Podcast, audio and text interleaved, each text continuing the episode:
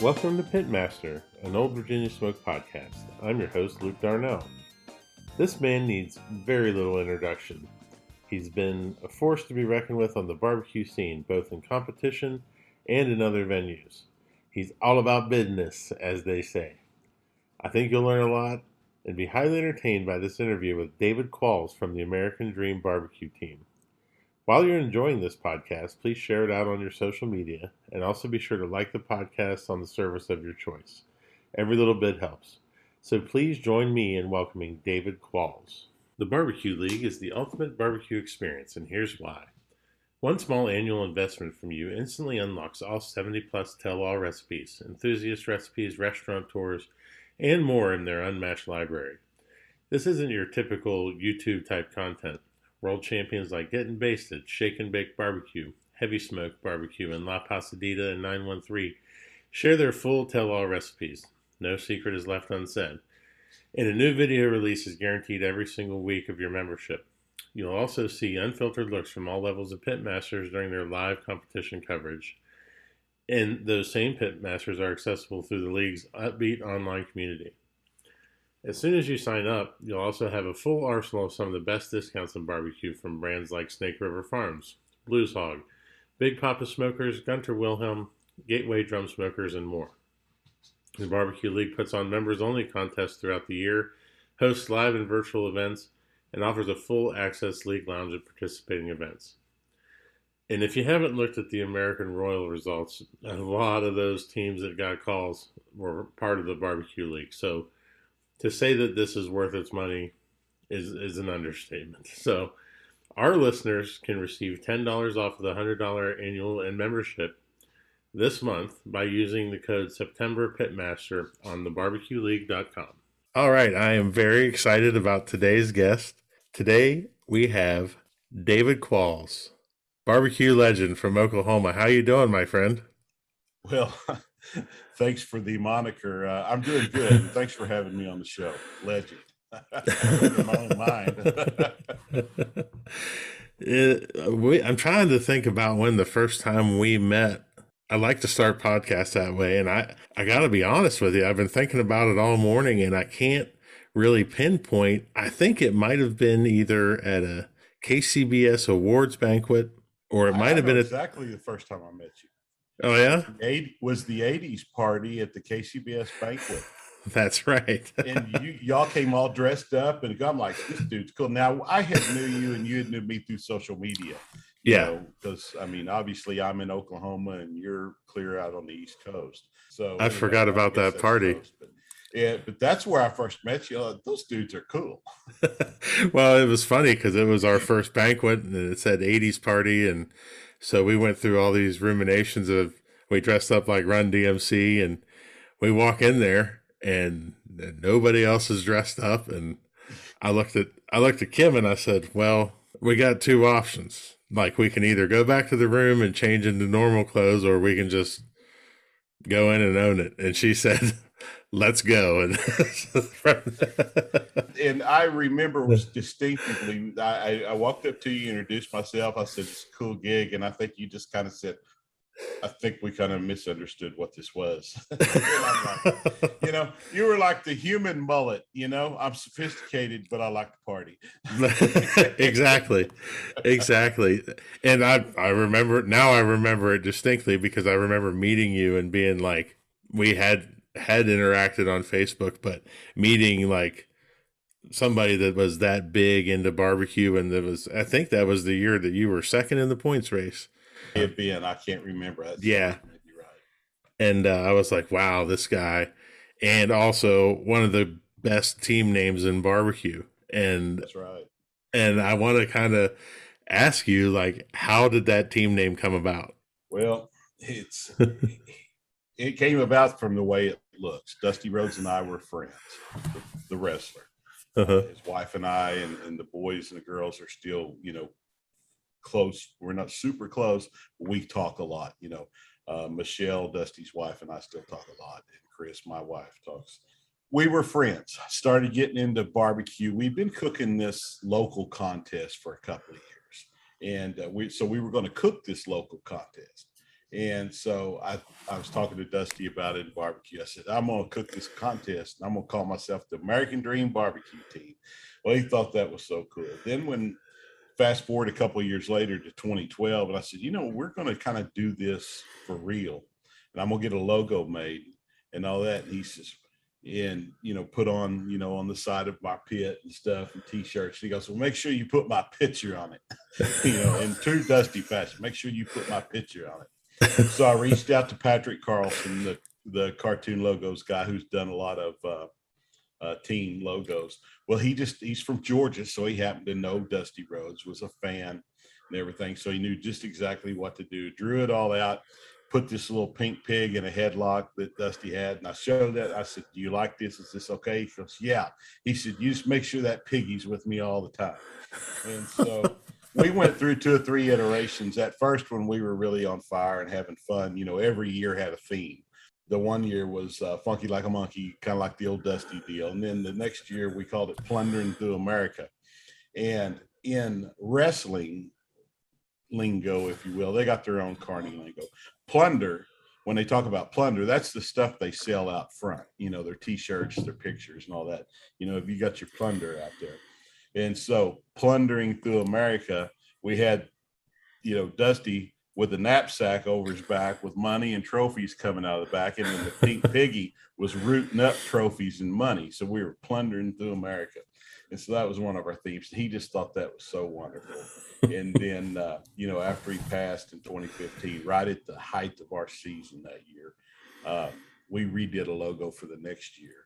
And uh, had him kind of standing on a rock pointing up you know talking about his uh, some of his reach for lightning bolt and uh, so but we put pink piggy on the ground and had a tear coming down his cheek and i thought that'd be pretty cool and honestly i have not changed and done a new shirt since that. And I hate that it's six years, but it's just kind of hard to get off of that. But anyway, Absolutely. There's the name. I'm sorry. It's I'm you know what? No, no, it's fine. It's totally fine because I've asked you that question before privately, and it's one of my favorite stories. I grew up a huge wrestling fan, both me and my brother. And when I was 21, my brother was still super into it, and I drove him all over the East Coast, up and down to different matches and different promotions, and he was super into it. So I was always a huge Dusty Rhodes fan. And um, I just love that story. You can see the smile that I have on my face when you tell it. It just brings me such such joy to hear that. And uh, it's one person like when they ask you if you could have dinner with like three people, he's usually on that list for me. oh my God. It's, you know, and, and what you see on screen and what you see off screen is about the same guy without so much of the hype, you know. But he's just so cool. He came to Plant City, Florida. Of course, he lived right down there to a contest we cooked way early on. And just set out in front of everybody. Be, people be walking up, going, Dusty Rhodes here, Dusty Rhodes here. And he'd look up and say, Ah, he's in the back. Get the whiskey ready here. Uh, he's taking a nap right now. People wouldn't realize, you know, that it's actually him, except for David Morrow. Morrow knew um, it's funny you say that. Uh, I'll tell you one more story about that. We were at the Royal one and a guy walks up and he says, uh, "You know that that's somebody else. That's that's that's you're stealing a logo or something like that." And I said, nah, what do you mean?" And uh, he said, "Well." I'm a personal friend of Dusty Rhodes's. You don't have authority to use his picture, this, that, and the other. And I'm like, well, nah, it's okay. Uh, you know, I know him. So I pick up the phone and call Dusty. I said, Hey, there's some dude here saying he's your friend and that you're going to sue me for this logo. Dusty goes, Put him on the phone. and, and, so I hit the speaker, and this guy starts in. It Dusty, and I mean, the guy immediately realizes it's Dusty Rhodes. He's going, "Oh, I was just joking with these guys." so we get into that some, and it was funny. And, and now there is a story that Vince McMahon somehow through their WWE channels saw our logo on Facebook and saw that kind of stuff and calls calls him up and says, Hey, you realize says, Hey, you realize there's somebody out here using your likeness and all this stuff. And he said, Yeah. He says, good friend of mine. And he says, Well, did you approve of that? He says, Yeah. He says, Well, what's he sells? You got a restaurant or what? He goes, no, no, you don't have anything. He just cooks that. He goes, well, tell him to go get some spices and, and, and put some salt, and pepper, and something with your picture on it. We'll sell it on the website. You know, it's all about that plunder, if you will. Right. And, uh, uh, but we never did that, you know, so, but it was cool though. Even Vince McMahon noticed us. You know what? That's a great, uh, the about use about the word plunder, the different vernacular that people use in terms of different activities. And one of the things I think that we need to do in terms of barbecue, and I think we might do it on this podcast, is explain some of the terms that we use. You know, you know when we talk about GCs and RGCs and yeah. tables and stuff, and and the layperson doesn't really understand what's going on. So I, that's been a little project that I'm thinking about undertaking. yeah, yeah. Yeah, that's true. You know, I mean, you know, a lot of people know what shiggin means now, you know, and things like that. But yeah, there's every, it seems like everything has its own slang, if you will. Yep. Which, if you will, is one of Dusty's, Dustyisms. you know, taking care of business in public, if you will. but uh, be pain, blues, and agony on them come Saturday at awards time. It's time to, you're to have to deal with the dealer. now that's that would be a great barbecue T-shirt. oh, I used to do that shit with Travis back and forth. You know when we were doing the 2015 run. All right, Clark, it's time to deal with the dealer this weekend. you know, like we always had good fun. So you've been around for quite a while in the barbecue scene. What do you think was your biggest turning point in your life as a pitmaster? Well, obviously, when we won our first grand uh, that first year in 2012. It was the last week to qualify for the Jack, end of July, Iowa, Kansas. We were still turning in four meats with a mystery. You know, I, I, I, at that time, I really never knew if my barbecue was good or if it was bad. It's just, I think I hit my marks. I think it looks like it's supposed to look because back then you just had static pictures on websites, not a lot of YouTube you had classes, and we took classes. Um, Scotty Johnson, Cancer Sucks, was the first class I ever took. Still use a lot of that technique today. Um, not so much profiles because those things change and we could talk about that but you know trim techniques things to feel you know you have to use your fingers as well as your Thermapens and and things like that when when we hit that gc it's kind of like okay I must be doing something right. And I didn't even know I won till they called my name. We got our first 180 and, and that was in brisket. And then we were just so late. Oh man, we won brisket. We won a 180. Da da da da. Then they, you know, I'm not even worried about grands because we've set through eight or nine or ten contests, knowing that well, there's no way in hell we were going to be the grand champion. We got a couple calls maybe. And then my friends now through barbecue, Scott and Rocky Key, he's turning around pointing at me. You've won, you've won. I'm like, no, no. David Bouska with Butcher Barbecue was there. He's turning around like, yeah, you won. Hell, I wasn't even paying attention how many calls I'd had. I've never learned to track calls during awards, you know, at that point. And then they called the American Dream Barbecue Team for Grand Champion. I'm like, wow, we won. We we won one. And I and and to have been literally 50 years old, which I was, I turned 50 in April of that year. It was like I was like a new kid again. It's just like you know we'd won the the the playoffs uh, in football season or something. It was just it was surreal. And I know that's an overused word and an under understood word, but it, it's just that moment that comes around you. I mean, it's like you know you see the stars around you, you feel that oh my God, you know, it's like, you know, you get your name called for to win the grand prize for something. And that's when I turned the deal. It's like, okay, now at least I'm on to something. I know how to win now. And that's the biggest problem today is people learn how to win. They forget how to lose. Mm-hmm. And my biggest reality check in that is Darren Worth. And, and once you start winning, he'll say, you've got to remember how to lose is more important than learning how to win. And I'm always reminded of that now too. Absolutely, because the law of averages really comes into it big time when we're talking about competition barbecue. Absolutely. And of course, you know, I was in the gaming business for 30 years and I played a lot of poker. You know, played a lot of poker professionally, played a lot of poker mentally. And if you don't take the the the, the math into consideration, you know, you're going to be in for a big ass letdown because not all of life is fantasy. I hate to tell a lot of people that because you take the class, you watch the video, you buy the Thermapen, you buy the sauce, you wear the t-shirt, doesn't mean you're going to cook it right. And even when you do, it doesn't mean you're going to win. I learned that just like everybody else did. I think my advantage is is I've remembered Mm-hmm. Every week I remember. If you don't do good, just throw the score sheet on the dash, go on the house. You know, because the sun will shine on you for a period of time and then the clouds will loom over you for a period of time you just keep pushing you know this is it's like the team of the year race it's a marathon it ain't a sprint so cooking pro barbecue or contest barbecue whether you're chasing points or not is always going to be a marathon i mean hell i ain't won a contest since february of 2020 and from then it had been august of 2018 and you're calling me a legend See what I mean? That's why I'm like, shit, I'm not out there tearing it up. But then again, everybody has their moment. You know, it, you know, it's it's Brad and Joe's moment right now this year and last year, and there's some guys underneath them that are really chasing that are doing good.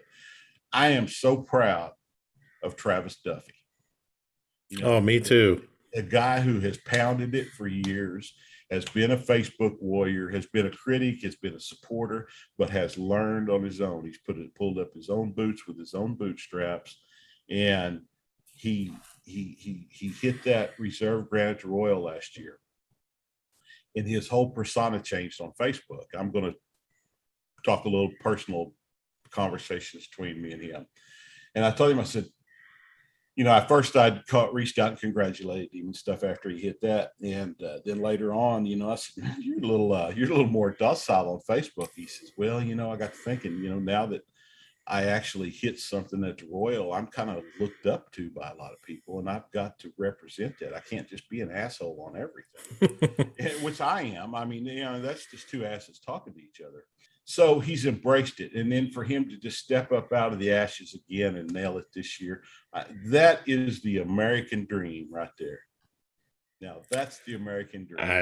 no big sponsors, just grounded out, grounded and pounded every week at home, perfect his craft. And then on the biggest stage, he was recognized for it. Absolutely. It was, uh, we were at the Royal a couple weeks ago when they called him for GC. I, I was walking with a team from the East Coast that that didn't know him, and they were kind of like, you know, oh, I thought this contest was always won by you know the big teams, and I said, you're forgetting that he RGC'd this in 2019, so he has got this contest at least a little bit figured out, and and you're right, you know, he does he does work hard, and he's one of the people that I'm looking forward to having on here and getting the, getting his story out there. Yes, and he'd be a great interview, great speaker. You know, very articulate. He's very smart. He's very involved. He lives, eats, and breathes barbecue. I believe. Yep, and get, going up and giving him a hug after he had won that was that was a big highlight of the Royal for me this year. Was uh, you know he's just sitting there, his face is all red from crying, and it's like it, it, that's the cool part of it. I mean, when he threw that trophy up over his head and they shot that confetti, that was nothing but pure emotion. There was no staging, no scripting. You know, that was pure emotion. I, yep. it's always great to see too, and that's that's what keeps us all coming back. You know, to do this over and over again is moments like that. It's really great to see. So one of the things that I uh, I'm always wanted to ask you because you always do cute little Facebook posts and you've got some figurines and stuff. Are you a superstitious guy? Partially. It's more that than anything. You know, yeah, we've got the little dusty figure, have always had it. Just that's that's our little mascot. Chris does that. My superstition is circus peanuts. Circus peanuts those little orange marshmallowy depression area candy thing, candy things. Yeah. I, I, swear in the center of the earth is not this molten lava uh, which you know causes rotation. It's a big old circus peanut down there. You know, I used to tease everybody that I put a circus peanut in my brisket wrap until some people started taking me literally and like going, "How do you get that orange tint off of your brisket?" From the circus peanut. I'm like, dude, I don't do that. It's just a joke. And then you realize that power that you've got of influence of people once again. But now, I, you know, to me, I got to have my lucky circus peanut because I don't drink a lot. And so, but you know, that's my lucky thing, and it's a gimmick. You know. Yeah. Do you have any other rituals or routines that you have to do at a contest? Not really. Just prep. I've got a list of alarms on my phone. You know, ten alarms deep to keep my mind, keep me from getting distracted. I always try and be in bed on Friday night by the time Blue Bloods comes on, which is 9 p.m. on CBS. That's kind of my like, okay, everything's done. Get in bed and try and get to sleep because you're going to wake up at four o'clock, even though your alarm's set at five. I'm one of those people that can't get up early. I mean, when you called me about this podcast, I'm like, means I got to get up an hour earlier, but that's I'm going to do it. so those are really my rituals. I don't, you know, I don't, I don't have a lot of other window dressings. That's cool. Are you a music guy when you cook? I used to be. I used to have a playlist on my iPod of between bluegrass, country, and southern rock. And now anymore, it's just I don't, you know, somebody else has always got some music playing, so it's just a decent distraction and right. uh, I don't really play. And usually, simply because most of barbecue now is through football season, I have a TV in our kitchen. I have a toy hauler motor home that we converted the garage into a kitchen, and so there's a TV back there. And so I've always got the TV on. There's ball game or something. Saturday morning, you know, you go through the Saturday morning cartoons, or used to be cartoons that play, but like the Mo You Knows on there and the one deal about the guy rescuing pets. I always know those are on. And it's like, okay, football should be playing when we're getting ready to prep chicken. And, you know, as far as getting chicken ready for the box, there should be football pregame on. And nothing worse early in the season, it's a damn infomercial because there's no football season. But, uh, so you know what I mean. So it's a little bit of a distraction because Chris will look up and go, "There should be something besides an infomercial on right now." You know, that I guess so. Those are our disciplines, if you will. I can't remember if you. I believe that you're a Sooner fan, correct? Yes. Yeah, we don't need to talk about that shit well, from last team right now. Anyway, well, they squeaked one out against my Mountaineers last week. well, West Virginia gave them all they could handle, and I think I was at a Fiesta Bowl one year when West Virginia just wiped their tail in Phoenix. Yeah, yeah, that was the only time we've ever beat Oklahoma. We sure as hell haven't done it in the Big Twelve. yep. So, when you're planning for a competition, is your week your prep the week before is it the same every week? Yeah i try to. I usually if we're cooking i like to put my meat out for to thaw my briskets and butts out to thaw. When i get back from a contest on saturday night or if we're home i'll go out saturday night or sunday morning and take them out of the freezer and put them in the refrigerator. And uh, then i don't like to trim till tuesday. I don't like to make my injections till at least tuesday at the earliest because I believe the phosphates neutralize. And so if you make them really early, and I know guys that'll make their injections on Sunday.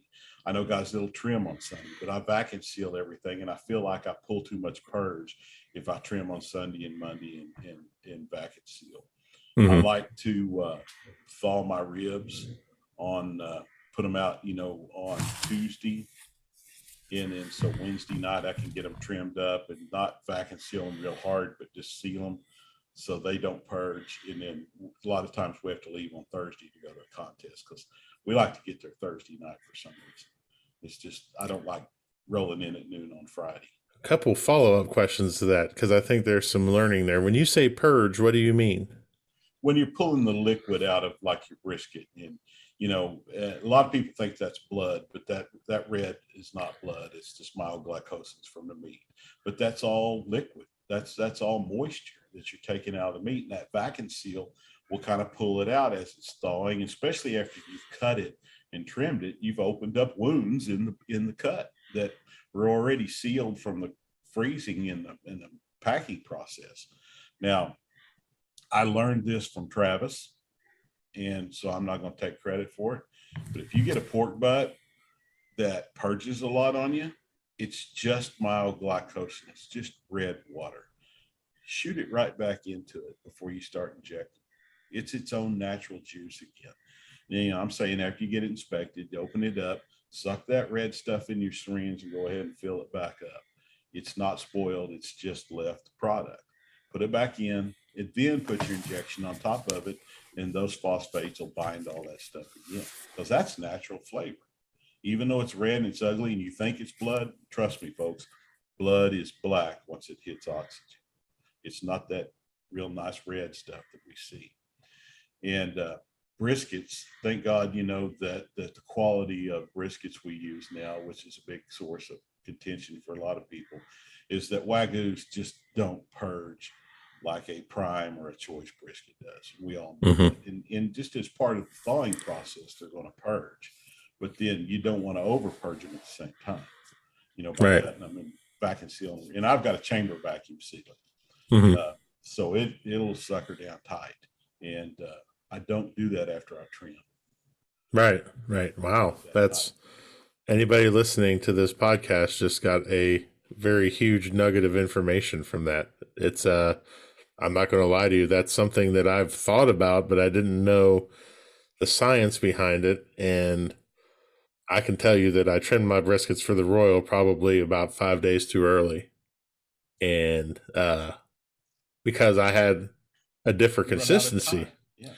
I had a different consistency when I took it out of the out of the vac seal and I took it out and I went, well, okay, that's a problem. That's the thing that I try and impress upon anybody is that you always have to be learning in this game. It, nobody knows everything. It's evolving. Every time a new rub comes out, the business has evolved one way or the other. Because if somebody uses that rub, they've put a different influence in the tent. Wow, I was so intent on that. I had another follow up question that I forgot. Uh, uh, hopefully, I'll remember it. Um, but yeah, that's that is that's a huge deal.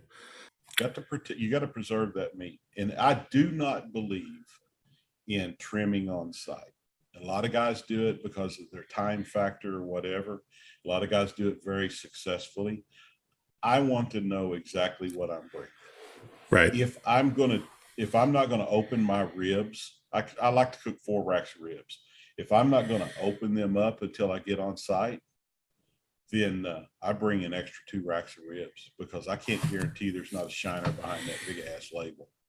Right. Know, and I'm cooking Prairie Fresh Primes this year, and I've cooked a little bit of everything.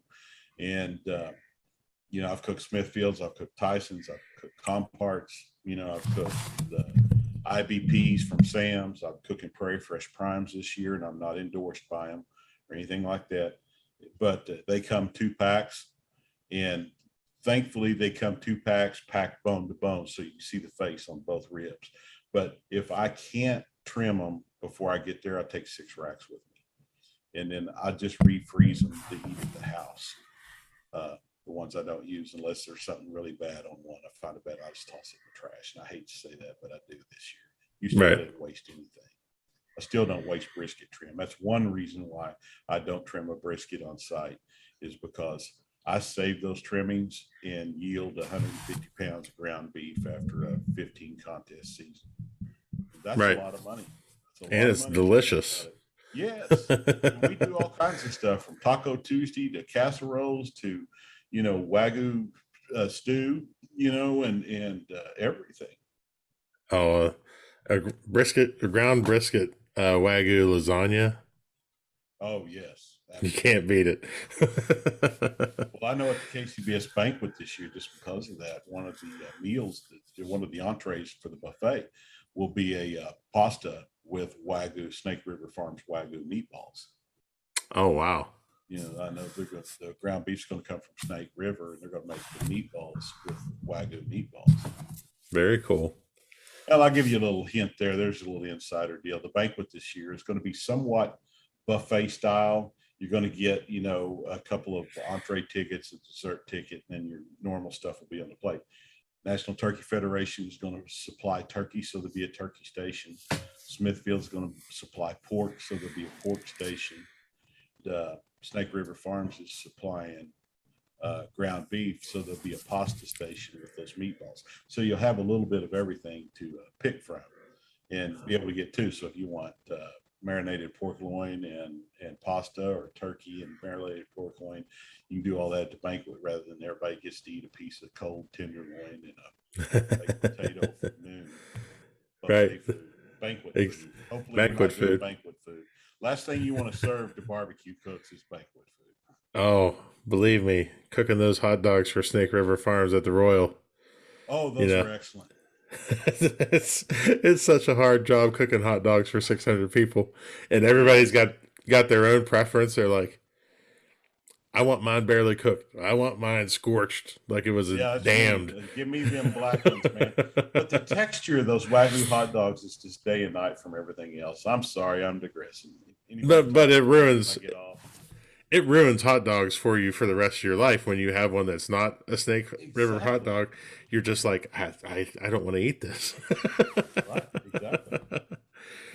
well one of the things that happens on these podcasts is we all like to talk about our our successes and how how good we've done and stuff like that i like to talk about failures do you have a favorite failure of yours where it really it taught you something that helped you be successful later Sure. 2015 team of the year run.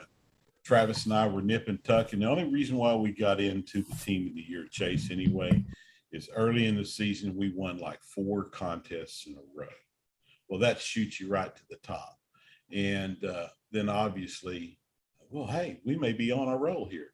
So we keep going, and it's the tortoise and the hare. You know, here comes Travis, you know, then Travis is ahead. And I kept chasing. And, you know, every week was a dismal failure. Every week I was cooking outside of my region. And I do believe that very that that people don't understand that not only are there regional judging differences, there are regional profiles. There's a reason you win it your contest in your hometown three out of five years because you're into a regional profile. Uh, but anyway, we were chasing all over the world. I think Travis was five points ahead of us. And if we would have won, we would have got ahead of him. And we went all over the southeast. You know, at the end, it, it was just, it wasn't even fun. And it was all for naught because you know Ricky Bobby, if you're not first, you're last. And uh, I stepped back after the season was over, and I told Chris, I said, "Let's just quit. I'm, I'm ain't no use chasing it. If, if it happens, it happens, but let's not go everywhere." And she goes, "No, because you'll be sitting at home in January saying shoulda, coulda, woulda." And I just told a guy in a private message that same thing yesterday on Facebook, who was who was uh, a new team that was just wanting to stay in the top ten of his chase, third chase. Should I? Do you think I can stay in the top ten, or you think I should keep pushing? And I basically said, you know, you got to decide what you want to do. If you can drop this one contest of your five that wasn't a top 10, then you know you're a lock. And I said, otherwise, you're going to sit at home in January, say it shoulda, coulda, woulda. If I'd just went ahead and went to that contest. And so, yeah, that was my biggest uh, disappointment that I learned is that quit chasing it. Just let it happen. If it happens, it happens. If it don't, it don't. At my but it's but it's hard 30 and 40 like a lot of you guys. Yeah, I'd be out there full of piss and vinegar, you know, like Brad and Joe, and they have a reason to be team of the year. They have a commercial reason that that that that helps their personal businesses and stuff. Me, that wasn't me. I was just out having fun and I took the competitive where it almost didn't be fun anymore for a while. It's yeah, the one year that we went real hard chasing chicken points and we had cooked 14 weekends in a row. I remember that 14th weekend very distinctly. It was in Salisbury, North Carolina. And I looked at Kim afterwards and I said, We need some time. Like, this has become number one, the driving's become too much. Number two, I feel like we're just going through the motions at this point and just, you know, it drains you. Exactly. That's exactly what it was. We were just performing a routine.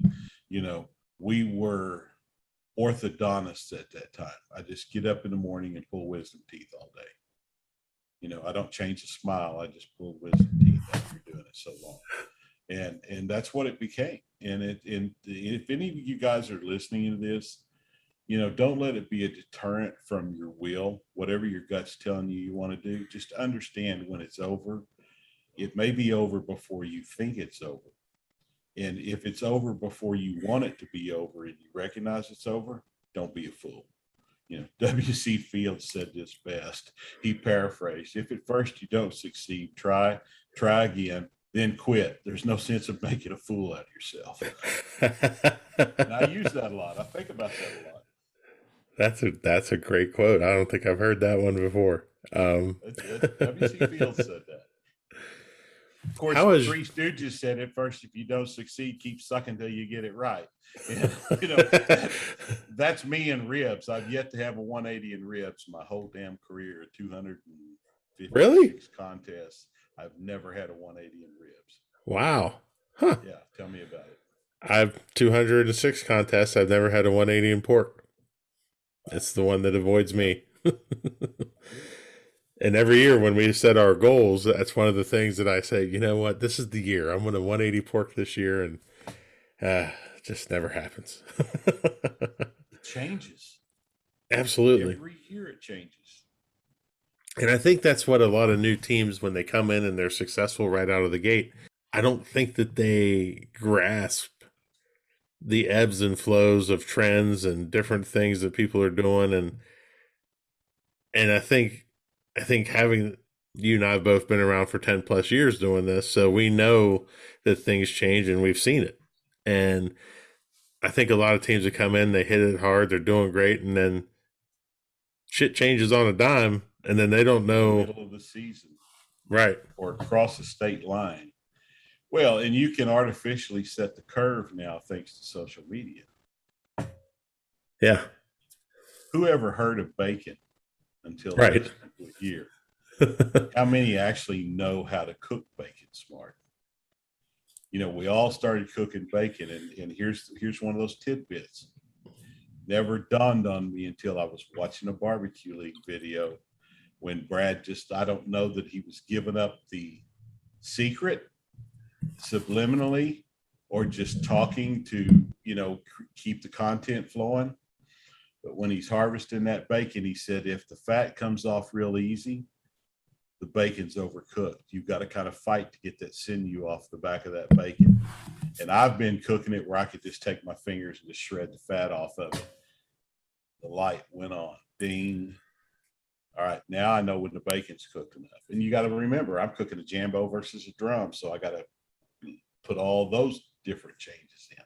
Those are things you listen not only to what they're showing you, listen with your ears, watch with your eyes, but listen with your ears because we can't control the left side of our brain when the right side is trying to be creative. So, you know, creative. So, you know, if the if the intelligent side, you know, lets out that little secret that, hey, you know it's cooked right if you have to fight to get sinew off of it, versus if it just starts flaking off, oh shit, I know it's overcooked.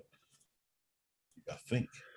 Yeah, you and I had that same epiphany watching that thing. I uh, exactly see what I mean. Because I, was I was nuking it, you know, getting to the point yeah, where oh this pulls off great, and then you've mushed the bacon at that point. Yeah, exactly. And then I'm like, how am I screwing this up, man? It tastes wonderful, you know. And that's me and ribs. You know, is it too tight or they too loose? You know. Yep, and I, I we cooked that Jacksonville contest earlier this year, and it's one of the few times a year that Kim and I cooked out of a pop up. So we're out there in the middle of everybody, and I'm pulling that spoon across the bacon, mm-hmm. and I'm fighting it, you know. And uh, Darren, Darren's walking back from turning the box. He goes, "That one's perfect." yeah. See, see, there's yep. the things that the seasoned guys. I'm not saying we're better than anybody else, but those are the things we've learned to listen for. I don't care what it looks like. I'm not watching him stroke the damn fat with a spoon. I'm listening to what he's saying. You right. Know, what what's he discovering when he's opening that up? You know, I mean, uh, it, this sounds crazy. It's just like an autopsy. That's why they record an autopsy. They don't video them, but they record them because the guys, you know, he's announcing what he's actually d- detecting while he's opening the body. Well, that's what we're doing is performing an autopsy on a pork butt. That's hundred percent right.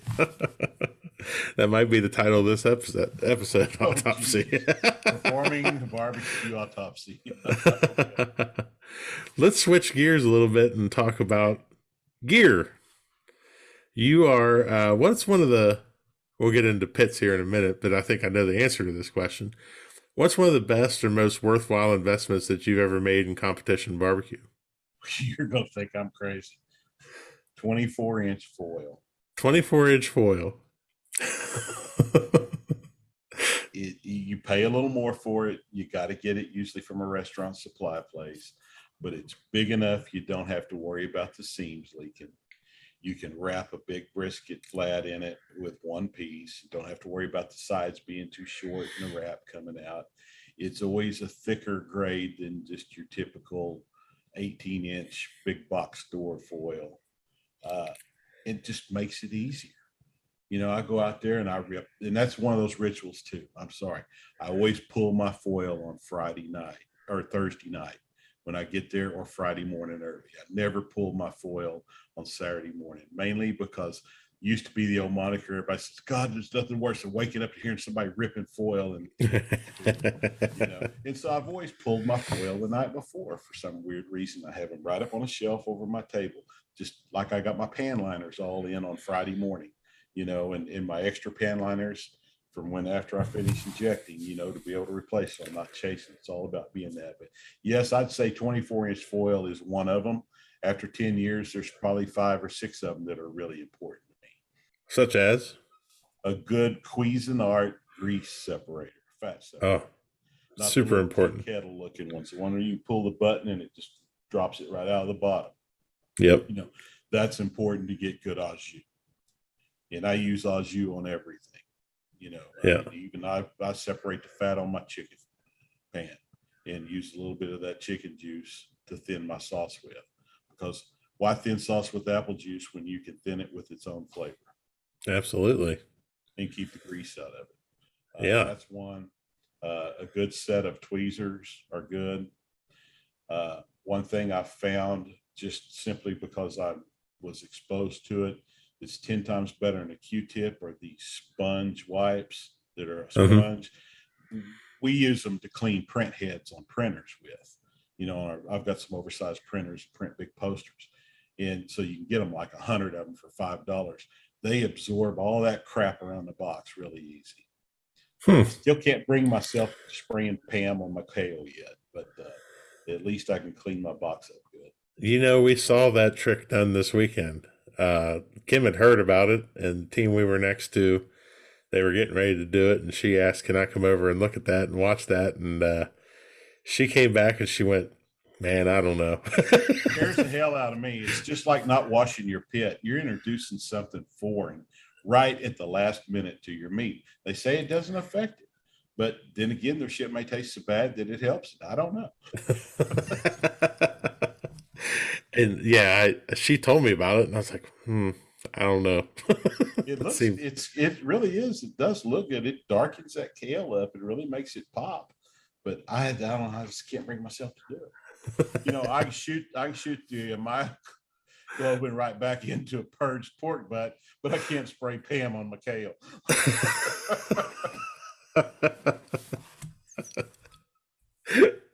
That's awesome. Well, you already answered, I think, a hundred times what purchase of a hundred dollars or less has positively impacted your barbecue life. What are some of the best decisions that you made when you first started cooking? Took a class. Took a class. I was uh, obviously now I come back from the day that you use Stubbs pork marinade in your pork wrap. I'm from the day that bovine bold and yardbird and guns hot and Cimarron Doc's were the only things to think about using. You know, I come from the day that you had to go 50 50 Blues Hog and Blues Hog Tennessee Red. You know, if it didn't pucker, it didn't score, you know, those kind of days. And uh, head country with a little honey, you know, those kind of deals. Uh, I could, but so a lot of things have evolved since then. And uh, so you always have to continue. Uh, I mean, absolutely answer, but that's what impacted me the most was taking a class learning that technique. And I, I took a class every year until I pretty much took all the classes I could take, you know. Now, and I, I don't mean any disrespect. If you don't have as many contests as I do, you don't have as many grand championships as I do, just because you got a logo hanging on the top of your hat doesn't mean I'm gonna give you a thousand dollars to teach me anything. You know, I don't think you should be out there putting on classes unless you walk that aisle, as Ric Flair would say and uh, that's why you know I, I, I have a problem with a lot of people doing classes.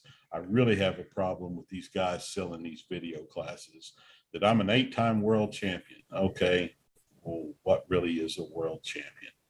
You know, and uh, you know I'm going to get a little asshole political about that, but the bottom line is, is you're just doing it to call in a mark, and uh, you know a mark is a wrestling fan is to call in somebody like that and get their money and think you're teaching them something.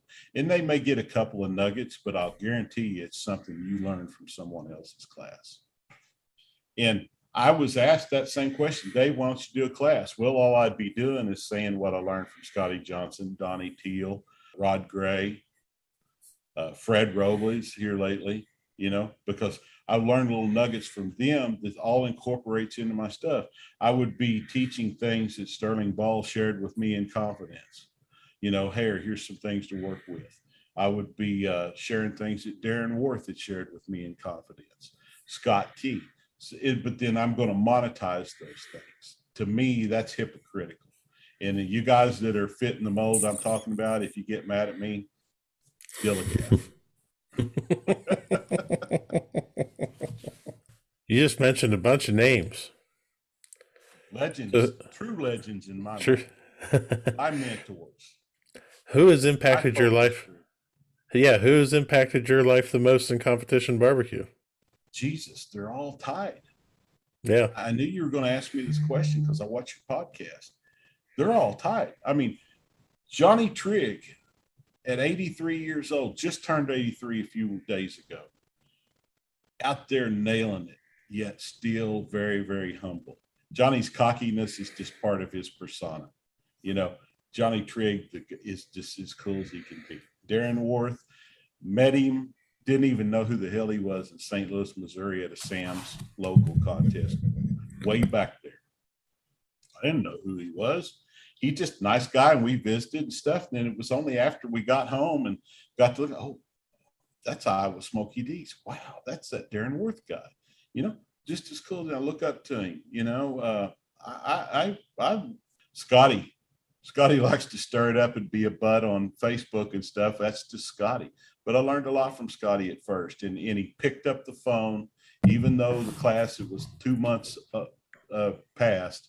He still pick up phone and answer a question on something I missed. You know, uh, Rod Gray, to this day, I didn't see Rod for almost a year, and he was at the uh, Darren's Pork Fry, and and and it was really cool to see Rod. I mean, you know, hey Dave, how are you doing? Good to see you. I still use things he taught. Took Dan Hixon in uh, uh, Left Coast Q's class.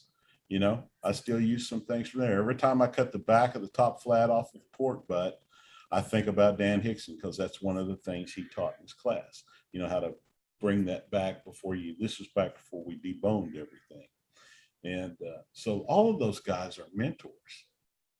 All those guys are mentors. But then there's some guys that have made a total ass of themselves, themselves through their success and then pending failures that have been examples for me as well as how to not act in this business.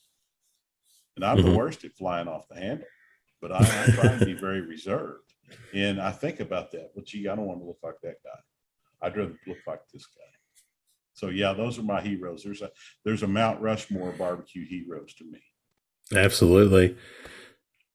When you hear the word successful in terms of barbecue, who's the first person that pops into your mind? I would think the most successful at, in in in the whole picture is Darren. He's won everything there is to win, but he's gracious. He still has time for everyone. Uh, that's tied among three people Darren, Tuffy, Chris Lilly, all of those guys, and Johnny are all very, very humble. Myron acts like he's big cock of the walk and all that stuff. But you walk by Myron's trailer at the Royal and stop and shake hands, and he says, "How are you doing, sir? Good to meet you," and all that. They all have time for you. That to me is success in barbecue more than a big check and a big trophy. Absolutely, it's the it's the whole chilada, if you will. Yep, there was a video uh, from this year's Royal of Tuffy riding a kid's skateboard around the parking lot. Just just watching Tuffy ride a skateboard and doing it well. I mean, he was doing turns and stuff, and I was like, I was like, you know, that's that's what makes what we do so great is that the people that everybody thinks are are you know super celebrities and they're they're the nicest people in the world. They don't exactly. Kelly Wirtz is another example of that. Oh yeah, both as people I look up to. No, you know, Kelly's just Kelly is Kelly every day of the week. And if Kelly may not offer you a tip, but he'll dang sure give you the answer if you ask the right question. Right. Mike Hayes used to be that way, who's passed now. He used to be with KCBS. Uh, he was one of the guys that we kind of looked up to. And, uh, you know, he wouldn't he wouldn't just lay something on you, but if you ask him the right question, he would give you the right answer. Uh, so that that's that's some of that stuff that's really good. Um, yeah, that's you're a dude. I'm not putting you over here because we're on your show, but you're a success story of what it's about.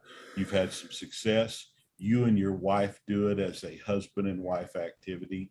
It's obvious you have fun, or y'all wouldn't go out there and dance on the stage and stuff like that. You know, that's not a put on. You know, that's not a scripted deal. Oh, we won uh, chicken. Let's do a dance. No, you're actually enjoying life and what barbecue's doing with it, what this competitive sport of ours were. I wish we could change the name from KCBS to KCTS, just to Kansas City Tailgate Society. That's what I wished it would be again, just a big old ass potluck tailgate thing and take the politics and the competitive side away. And we just all show up in this town this weekend and have a good old time and then go to the house. Man, you just gave me chills because I haven't publicly talked about the chicken win. yeah. And uh, you know, we were walking up there and you know, we're both everybody's out of control and I just listened to the music and they were playing one of Kim's favorite Beastie Boy songs. And I looked at Kim and I was like, I don't know how this happened. that they're playing this song, but this is unbelievable. yeah. Yeah. So, loaded question coming. Um, and I'm going to ask this before we get into our rapid fire questions because those are my favorites. Let it fly, baby. I can handle it. what What is your compelling future slash vision for competition barbecue? Where do you think we need to go? Competition barbecue, the model and I'm going to speak to KCBS's model because there are some other models out there that are poised that are growing with the industry, but KCBS model can't keep up with the growth that it, has produced. Um, I look at the the loss of the Sam's Club tournaments as about as like the assassination of John F. Kennedy. We were all on a high as a nation, and then a lone gunman supposedly just took out the president, took out the heart of our country, and we have this void. Every week we waited on the results to come in. This was pre-live stream on Facebook. Is the Sam's results? Who won? Who's going to post who won? Who didn't win? Who's going? Who who made the regionals? I'm already in the regionals. Now who am I going to be cooking against? we had 20 weeks of positive distraction. We don't have that anymore. And when the void fell out uh, from some fault of its own and some no fault of its own, because KCBS is comprised of a bunch of laymen who can win a popularity contest. The, the leadership of KCBS. Heretofore, in the last couple of years, we've tried to steer it where there are professions you know, there are certain disciplines that get on the board that lend a marketing hand, an accounting hand, a business management hand. You know, in addition to just I'm a judge, I'm a rep, I'm a cook, because it's a big business. But because we have so many teams competing, We have so many contests. We have so many members that feel like that because you're a member of a nonprofit, you don't have that same mentality as an ownership member in say Walmart. I own a thousand shares of Walmart. I should be able to tell them to move the garden hoses over to the automotive aisle because I own stock in this company. Walmart will tell you go fly a kite. Well, problem is, is that same guy that has that $40 membership with KCBS believes he has the right to tell you to change this. And collectively, the membership does have that right, but individually they don't. But the loudest voice on Facebook, you know, gets where it is. We've got to adjust our model some way. The single meat categories is one of them. Uh, the new steak program that has that is rolling out is another. And then when I say adjust of a model, it's an alternative. You know, we did a lot of work, and I could do a whole podcast on the steak thing. So but we did a lot of work in developing this steak program that even things changed once the pandemic hit because we saw all the numbers changing of all these new customers, you know, as far as sauce and rub companies, but people learning how to cook because the restaurant was closed. Take that passion of learning how to cook to a competitive level or to an outdoor activity, to a social activity. Let's provide an alternative you know, we were the original, so let's let's wake up and, and be the original again. But KCBS, the four meat categories are tough. We made some changes to the pork rule this year because pork was unenforceable. We all knew that. Uh, I never had my pork weighed in all the years it said it had to weigh four pounds. So it creates a disadvantage. It's like some of that, like I said, uh, uh, setting that curve through showing boxes on Facebook. Same way here upon inspection, you know, must be cooked whole. Well, how do you cook a pork butt whole if you cut her down to four pounds? Define whole, define upon inspection. So all the guys that are trying to follow the letter of the rule wonder, well, why is my pork not getting done? Why can't I do this one? Because it's being gamed. The system's gamed through interpretation. Well, let's take the ambiguity of the pork rule out. And I am told and I've seen it on social media from the actual person that was involved in it. The only reason why the pork rule evolved is pork used to be wide open, and a prominent person cooked the whole hog and got beat by a pork tenderloin in the contest. Well, that's not a level playing field. Well, the best tasting pork won the contest. It just happened to be a pork loin and not a whole damn hog. So mm-hmm. where is it? What is it? It's 2021. We have to evolve. The biggest anchor, you know, chain carrying around with four categories was that crazy ass pork rule. So let's fix it. Let's just fix it. Let's make it just like the other four. Otherwise, I think you ought to have to have a whole chicken at inspection. Then that once inspected, it may be trimmed to whatever you want to trim it. You know, if you want to look at it one way, you got to look at it the other. Mm-hmm. We are a hotter and a faster and a quicker society. I've learned, I manage Fire Lake Arena in Shawnee, Oklahoma. So I've got to figure out how to do concerts and do events that attract every demographic in the world. And I've found that our generations now of, of, of the people that have the new, fresh, expendable income, which are kids out of college, guys out of high school, people, younger people, the kids now, I'm 60, these would be kids that would be my kids coming out or grandkids. They want instant gratification. They don't want to take a lot of time. They want to show up and do their thing and go on to the next thing. That's why millennials in in these guys they don't buy houses. They don't like to buy cars. They don't buy jewelry. They don't want those long term commitments. Well, that's trickling down, if you will, in a Reagan economy. that's trickling down to barbecue. We want to come and have fun and light them fires at six o'clock and cook it and win. And the smart guys developed ways to do it. That's why they're on top. And and you know, we were cooking hot and fast in Jambo.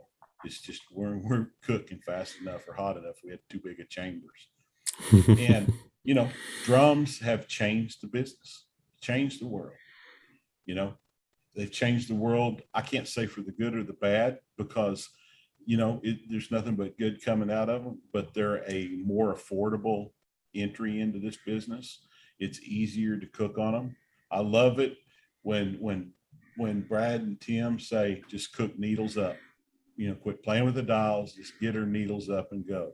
I love how they say, you know, I don't worry about what the temperature says. I put my hand over and feel the compression coming out of the stack. Well, everybody can feel the fan blowing on their on, you know, the, the convection coming on their hand. I'm sorry, I'm using my hands. No, no. Audio podcast. Yeah. But uh, those are techniques to just shorten that curve and learn how to do it. It's what makes the drum so much better, you know, and and for those things. I like the flavor of drum, but I'm a jambo purist. I'm still stuck in my ways. I'm part Baptist. Change? Why? well, I'm not changing for anything. Right, right. So, so uh, but again, my jambo has a carrier for drum built into it as well.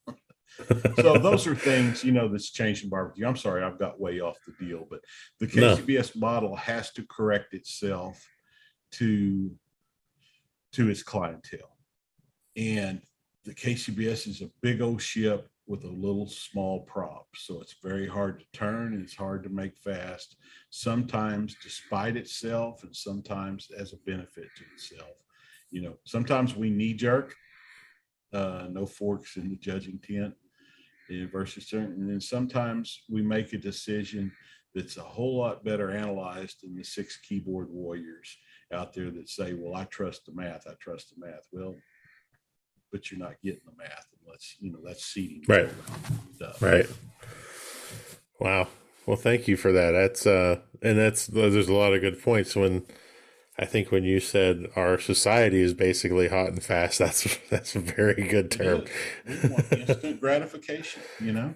And things come quicker and they go away faster. And you know, want to go to the moon, set it home, and get it streamed to me. Right. You know? I don't want to go to Walmart and wait in line. I'm going to call Amazon. They'll be here tomorrow. Yep. Yep. I'm a victim of that myself. I think we all are. I ordered five things yesterday. well, and and guys, now in a lot of cities can get Amazon delivery same day, same day. That's absolutely unbelievable. You know, and I'm out here in Tecumseh, Oklahoma, and we still get Prime next day, which is great. And what freaks me out, which is this is one thing of, of the realization of myself. My grandfather was a rural mail carrier. In a lot of places, you know, you went to the local grocery store over there and got your mail. They didn't deliver it to your house because it was five miles off the highway. The set, you know. Now Amazon and FedEx Home, they deliver to your house on Sunday.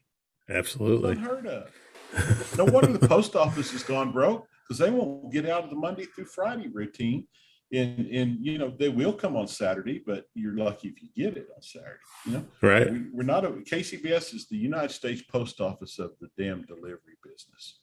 we're still we're the oldest. We're probably still the best and most reliable, but where it takes us a while to make the change. You know, change is a bad word in a lot of uh, organizations, especially member-driven and member-led organizations. Why change? Well, we've got to reach out to the membership well, we reached out to some of the membership. Well, you're not being transparent enough.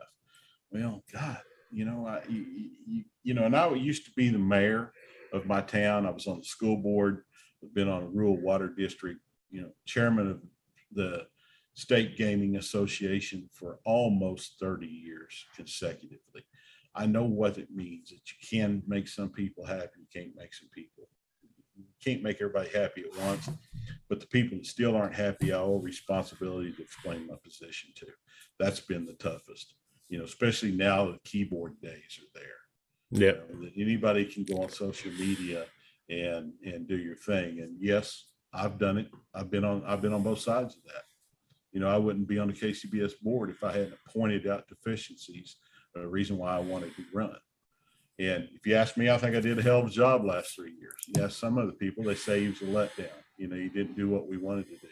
Did I walk into a brick wall? Yeah, but I busted a hole right through that son of a bitch too. Yep. Well, you've been more than gracious. We'll get off politics now. well, maybe you've been more than gracious with your time, but now I want to hit you with the rapid fire questions, and uh, okay. and uh, I'm very. These are my favorites. So, what do you see about barbecue on social media that upsets or bothers you? and like I say, I've watched this, uh, I've listened to this podcast a lot, and I've anticipated this question. What bothers me the most, and goes back into what we kind of finished here, is guys with very marginal success in this industry in this competitive sport throw their boxes out there on Facebook and talk about how the judge just screwed them with eights, or I've got two sevens in taste. Look at this box. They walked the aisle enough times to decide that maybe your box wasn't that good. You know, starting to have T-shirt made up like that. Maybe your food's not as good as you, you think it is and that kind of stuff. I always, I always on Monday look at my boxes from Saturday. And I'll give you a textbook example of this. I would have got a 180 at the Royal in Brisket, but I finished fifth with a 179.44, which means I was one eight in appearance off. Monday, I looked at that box again. The front slice was in backwards. oh man, it's little things like that, and I we do the same thing. I I'm I go 255 contests in. yeah You know, I, I've got a 32% call ratio in brisket alone. In the front slice, I put in backwards. And a trained eye can see it. And Yep. a trained judge saw it and gave it an eight, where everybody else gave them nines. I deserved it. Yep. I think that's the number one thing I think that needs to change in barbecue as a whole is being honest with yourself about your product and what you're turning in. And, you know, we're all used our, to, our our vanities on social media won't allow us to be honest with ourselves. We all have to be Hulk Hogan. We Yep. all have to be Michael Jordan, and if not, it's someone else's fault. I learned that. I mean, I'm I'm the I hate judges at four o'clock on Saturday afternoon. And then I get home Saturday night and start looking at my stuff and going, you know, that's probably about right. Yeah. Or I look, you know, they didn't like the whole table. You know, if I'm not, if I get a low score and I'm first on the table, well, they still like mine better than everybody else. But if I hit a good table and I'm fifth on the table, it wasn't the judges. yeah. You know, I had the table average report created and put on the website under your team deal so you can see where all the table variances were. If you had a top three table out of a out of a six table contest and you hit one of the top three tables and you came in fourth on the table, it wasn't the judges, pal. It just let's go back to regional judging, regional flavor profiles. You may hit your marks, but that flavor did not work for that three hour drive from home contest you entered. Yep. It falls all back to once again Darren Warth. The least offensive barbecue wins. Yep. Do you have a favorite pre, during, or post competition meal? I like Mexican food before. A lot of people like it afterwards. I like to eat Mexican food on Friday for lunch for some reason. Uh, afterwards, if we can get home, just a good old thin, crispy Domino's pizza or a KFC famous bowl, you know, something, comfort food, as I call it. something that involves mashed potatoes, gravy, and corn, green beans. Do you have a favorite present that you like to give to people? you know, I've thought about that. You know, some people said bourbon. Chris Lilly said bourbon, bourbon. Um, it, it, it matches what I, if I give somebody something that matches what I feel like that complements them or something they need. You know, like here's a timer. You know, that's another one of those under hundred dollar deals. Is ThermoWorks timer. When you think it's done, set the timer for five minutes. Cook it till it's tender. After you cooked it till it's done. You know, so, you know, always, you know, those kind of things. I'll give out timers or I'll, you know, go hand them you know, something. That's cool. Last question, my favorite question.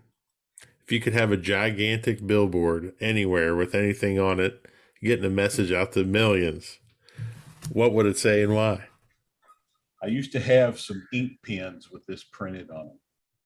It says, live every day as if it was your last because one morning you'll get lucky.